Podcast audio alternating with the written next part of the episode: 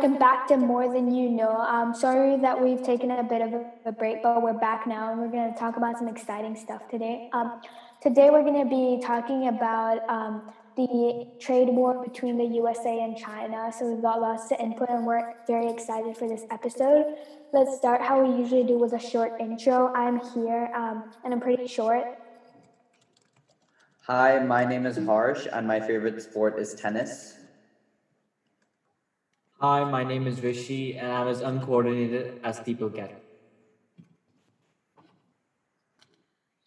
And unfortunately, our last member today, Kaju, uh, is unavailable, but she will be giving her input. Um, she'll be giving. She won't be speaking today, but she will be giving her input through text. So you will hear some of her thoughts as well. So let's, without further ado, let's begin and let's begin and describe what is going on with the USA and China. So let's begin. Um, Rishi, can you please give us a little description as to what is going on between the USA and China, especially in terms of their trade war and rising tensions between Washington and Beijing? All right. To begin with, I'm just going to give a general overview of what a trade war is.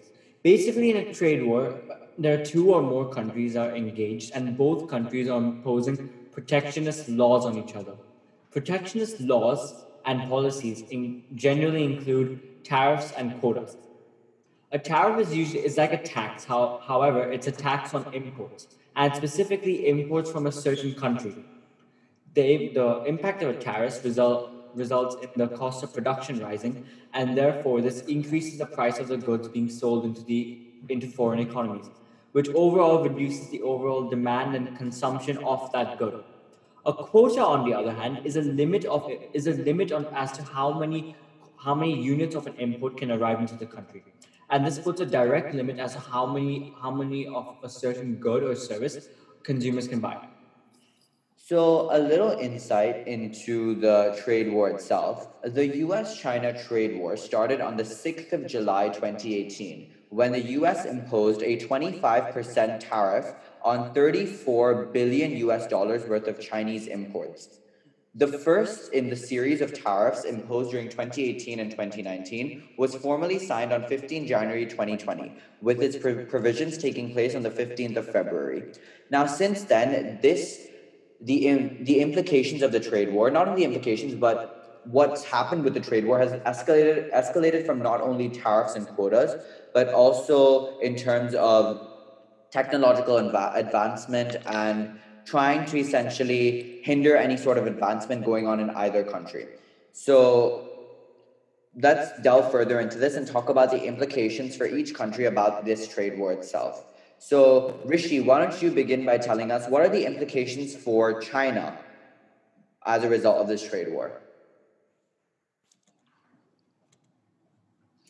Well, to begin with, I would like to say that the trade war is, it goes without saying, not very beneficial for China, considering how most of China's exports um, go to the US. And the US is like the biggest market for Chinese firms to expand into. And a lot of Chinese firms were heavily reliant on these US markets. As a result, as a result, the introduction of the trade war resulted in many of these firms going out of business and increasing unemployment all across China because a lot, all of a sudden Chinese firms were unable to um, provide an, um, provide the goods and services required to expand and therefore gain enough revenues for, to provide wages. A lot of workers were let, laid out because they were inefficient or unnecessary at that period of time. I believe adding on to this as well, I feel that the US market at first, pre- prior to the Trump administration being admitted, prior to that, it was China's really, it was the, it was essentially China's port for globalization. That was the port by which China globalized and managed to reach other economies as well, by the means of the US as well. So I feel that uh, essentially blocking that port or uh, not allowing Chinese businesses to continue, not continue operating, but have them at a competitive disadvantage, that really did hinder a lot of industries in China. And that really did slow down, I, I believe it did slow down the economy. But what do you think? What so here? What do you think China is doing right now? What do you speculate they're doing in order to combat this? Yeah, and they've been doing this um, ever since like Mao was um, in power. But yeah, I think more recently, as you guys know, the Belt and Road Initiative. Um, President Xi Jinping has kickstarted that project since 2013, and I definitely think that right now that's what's making China the next superpower, and that's what's um, helping China's economy grow. They've been in contact with so many different countries, and more importantly, they've been in contact with countries that are less reliable and more sort of corrupt in that sense because. Um, what China's been doing is they've been um, giving loans to that country, and in exchange, they are um, getting help with the Belt and Road Initiative, and they're expanding to those countries so that China always has the leverage with those countries. And I think the Belt and Road Initiative is definitely something that's um, going to be very important to China in the later future. And um, that's also why I feel that China's been making these connections with other countries, and it's been helping China with this trade war. I would definitely agree. And this plays into the concept that is now being called the Chinese money trap, where China essentially, as you said, loans uh, a lot of money to countries that require assistance. So, for example, the biggest, the most noticeable example was the one with Sri Lanka, where in uh, China loaned a lot of money to Sri Lanka after their, um, I believe it was a 20, 15 to 20 year civil war, after which uh, Sri Lanka's economy economy was really suffering. And so China decided to provide a lot of money and a lot of funding to them such that they can start their economy, start building more businesses, allowing for more business enterprise to be set up over there and finding essentially creating more gaps in the market. And so, as a result of all that lending, essentially Sri Lanka had to pay that money back. But Sri Lanka was in, is in no financial state right now, even to pay such a large sum of money back to China. So instead, what Sri Lanka had to do was sell off a port that was had a very strong competitive adva- competitive advantage for China because that port essentially allowed for Chinese uh, ships and Chinese goods to be docked there, such that they could be sent out to different regions uh, that were that were otherwise would be difficult for China to reach. So by essentially loaning that am- amount of money, they've been able to capture some land. And I feel that it's not only that land, the just the phrase land that's being captured. I feel as China lends money to the Sri Lankan government, the government also comes under the control of China essentially. Because right, of that exactly. large sum of money that needs to be owed back to China, the government has nothing to do but comply to everything China has to say. So I feel that it's not only the fact that China is capitalizing on land or capitalizing on labor or capitalizing on maybe uh, possible raw materials.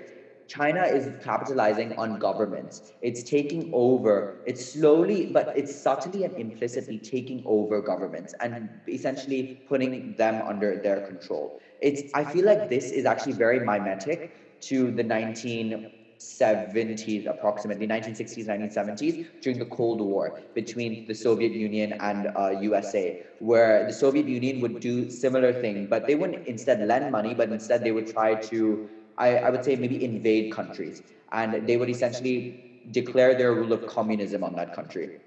And so I think China's doing a very similar thing. But instead it's not spreading it's it's not spreading communism, but instead it's trying to spread its sort of global prowess, whereby it's trying to become, as you said before here, the next superpower. And I feel that we could possibly be seeing the next domino effect like we had in the 1960s we could be possibly seeing the next domino effect where many many asian countries especially in southeast asia they fall to the rule of china like they did previously to the soviet union yeah, definitely. And I think that's what's um, bringing China up because the US is getting more isolated um, and China is just getting support from other countries. So, Rishi, what impact do you think that this has had on US businesses? Although I originally said that the impact on China wasn't as great as it was on the US, I feel like that the impact on the US was still like very beneficial towards the US because uh, an example of this would be that there was lower overall domestic unemployment in the United States. A reason for this was because um, when protectionist laws were enforced on Chinese businesses, for example, tariffs and quotas, what happened is that tariffs, right, like I said, is a tax on imports. And therefore, it increased the cost of production for overseas Chinese firms to sell their products in the US, which as a result made it less profitable for the Chinese for Chinese firms to sell their products in the US. And because their products were less profitable, it also made them less competitive relative to domestic US firms. As a result, because domestic US firms are more competitive, they're, they're able to withstand the competition and therefore do not go out of business, which ensures that domestic unemployment doesn't inc- doesn't increase as a result of an in- as a result of free trade, which is basically when there's trade without protectionism. So you're essentially trying to say that because uh, of those tariffs, U.S. businesses can prosper more because there's, a, there's essentially now a new gap in the market. There's a new gap whereby these U.S. businesses can take the role of what Chinese businesses were doing. Exactly.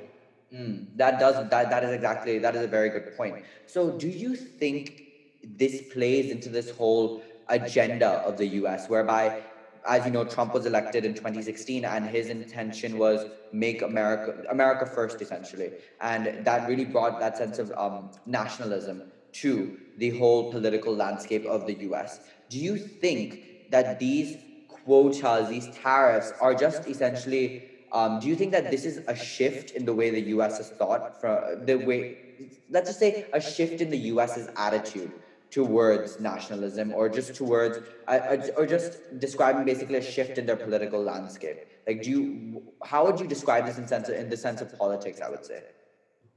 Um, to an extent, I would say yes. That is, this is a show of nationalism, and the fact that uh, nationalism and the fact that the U.S. is trying to be more closed off However, in this case, I feel like the tr- like the um the protectionism that laws that the U.S. enforced was very justified because prior to the trade war, the U.S. was the U.S. firms were heavily exploited by Chinese firms, in which Chinese firms, because of the um, low protectionist um, laws, they were able to gain a competitive edge over U.S. firms. And the fa- and what happened was, um, rather than U.S. consumers paying money to their own domestic firms, they were paying money to Chinese and international firms, which as a result weakened the overall US economy because the money wasn't flow because money wasn't flowing in the US economy, but rather flowing out of the US pockets into other countries.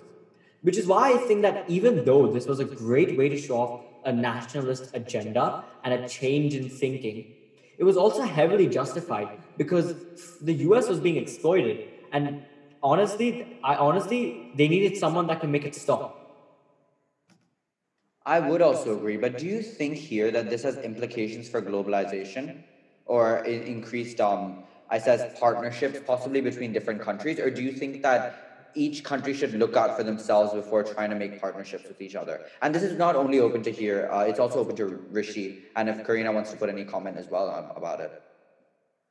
Um, I think that like definitely um, partnerships are definitely very important between countries, and I think that's what makes the economy grow.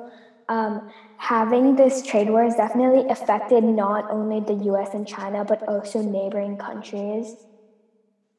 Um, and just to give it a little bit perspective about numbers, um, I just saw an article where it said that in 2019, um, the trade war cost the cost the USA almost 316 billion dollars, um, and I think that's definitely like a very big amount just to um, sort of gain perspective with the numbers. What do you guys think about that? So Kaju has mentioned that um, that she, that according to a source that she's read, that there has been no necessary proof that opening up trade is a good thing, and why is protectionism looked down upon? Um, and that is valid, but I feel that, in my opinion, with the world becoming more and more inter- interdependent on each other, there should be an effort to try and make partnerships. However, as Rishi said, it should not be at the cost of being exploited, like your own businesses being exploited.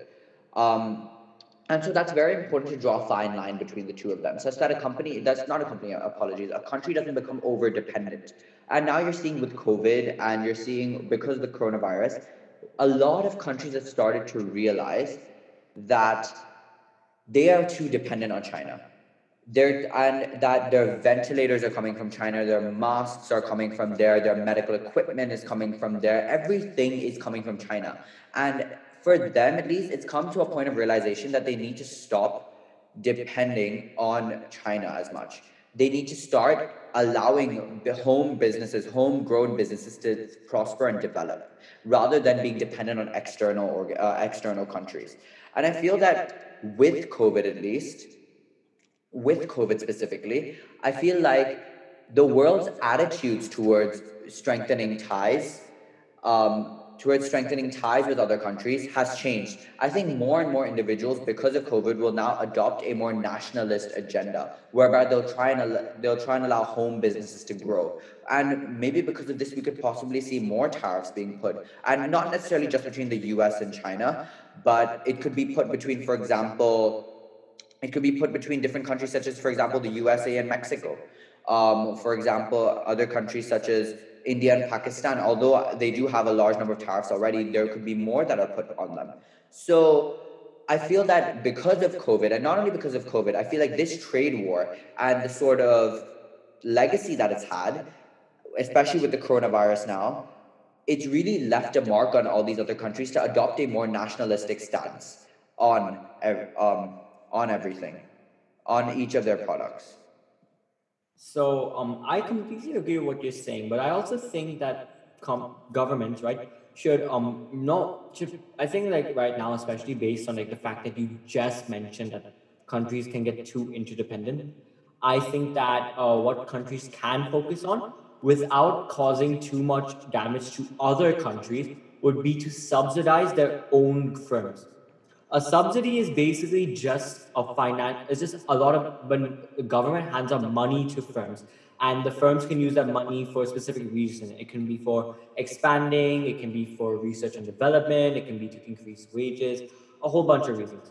But essentially when firms are when um personally when i think when government subsidize firms in domestic firms at least it allows domestic firms to um, become more competitive as um, competitive in wider markets as they can use the money to increase the quality and quantity of their goods and therefore sell more goods not only in their own country but across. And as a result i feel like that can lower the um the lower the heavy interdependence on countries of course to some extent interdependence is very important if you want to look in the lens of a consumer interdependence is a great thing because when you are as a consumer if I know that I have access to multiple countries' goods, it means that I have more choice. And if I have more choice, it means that I have a higher standard of living because I can choose such a large variety of products for myself. And I feel like to an extent, interdependence is essential. However, I feel like com- that's why I feel like the subsidy draws a nice line in between in between um, interdependence and reliance. Whereas, whereas for, whereas individuals are still given the are not compromising their choice, but they're also but countries are also not too heavily reliant on other countries, and as a result, um, dealing with large leakages of money in their economy. I think that's a very good point that you made, especially about the subsidies as well as um, not just having a concrete option to just um, impose quotas or tariffs, but also to impose subsidies to allow domestic businesses to grow and develop as well as allowing for interdependence to occur. I think that's a very good point. Um, so let's now let's change the topic a little bit and let's speak more about the businesses that have been kind of caught in the crossfire between the US between the US and China trade war. So a very famous example of this is TikTok. So here, would you like to speak further about this? Well, Essentially, I think that TikTok, not only TikTok but also WeChat, um, has definitely escalated the situation between U.S. and China regarding this trade war, um, because the whole U.S. market um, has been affected, and so essentially TikTok is losing a lot of business because they have massive popularity in the U.S. and lots of famous influencers have um, gained their sort of support and fan base from TikTok itself. Um, and of course, it's not just that, but I just think slowly these businesses itself have been started to get affected by this whole trade war. And I think um, that's just what's escalating this whole um, uh, thing, and I think it's sad to see that these companies are getting involved in this. Um, obviously, it's um, something that is inevitable because um, it's a trade war between two countries, so things are bound to get caught up in the process. But um, I definitely think that um, banning TikTok and apps like this have some certainly like impacted the trade war itself.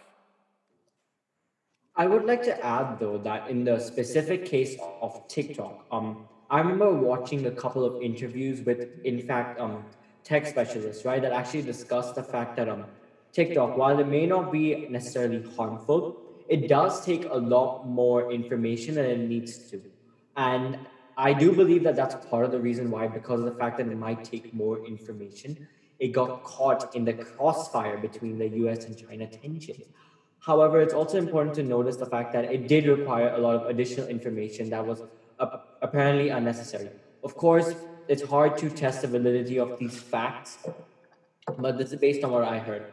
Also, I do not believe I don't believe that like um, the treatment to some of these firms um, was completely unfair. Again, in the case of TikTok, um, TikTok was still given the opportunity to run in the U.S. as long as um, as long as ByteDance sold TikTok to another firm in the US that would run it. While this may not be necessarily fair, I still do believe that it gave TikTok a second opportunity to, um, to remain in the US market. Not only, the, not only the US give it a second chance, but it also continues to delay the date as there's rising hopes for the fact that TikTok may actually, con- may actually continue to run in the US. I would also agree, but I don't think it mattered as to whether or not they took too much information. I think they would have done anything to retaliate against China. I feel like even if the app itself did not take that much information, it, there would have been some action taken regardless. So now, since that's all under a little bit hush hush, no one knows the kind of certainty of it, especially with the new Oracle, especially with Oracle considering to buy their US operations.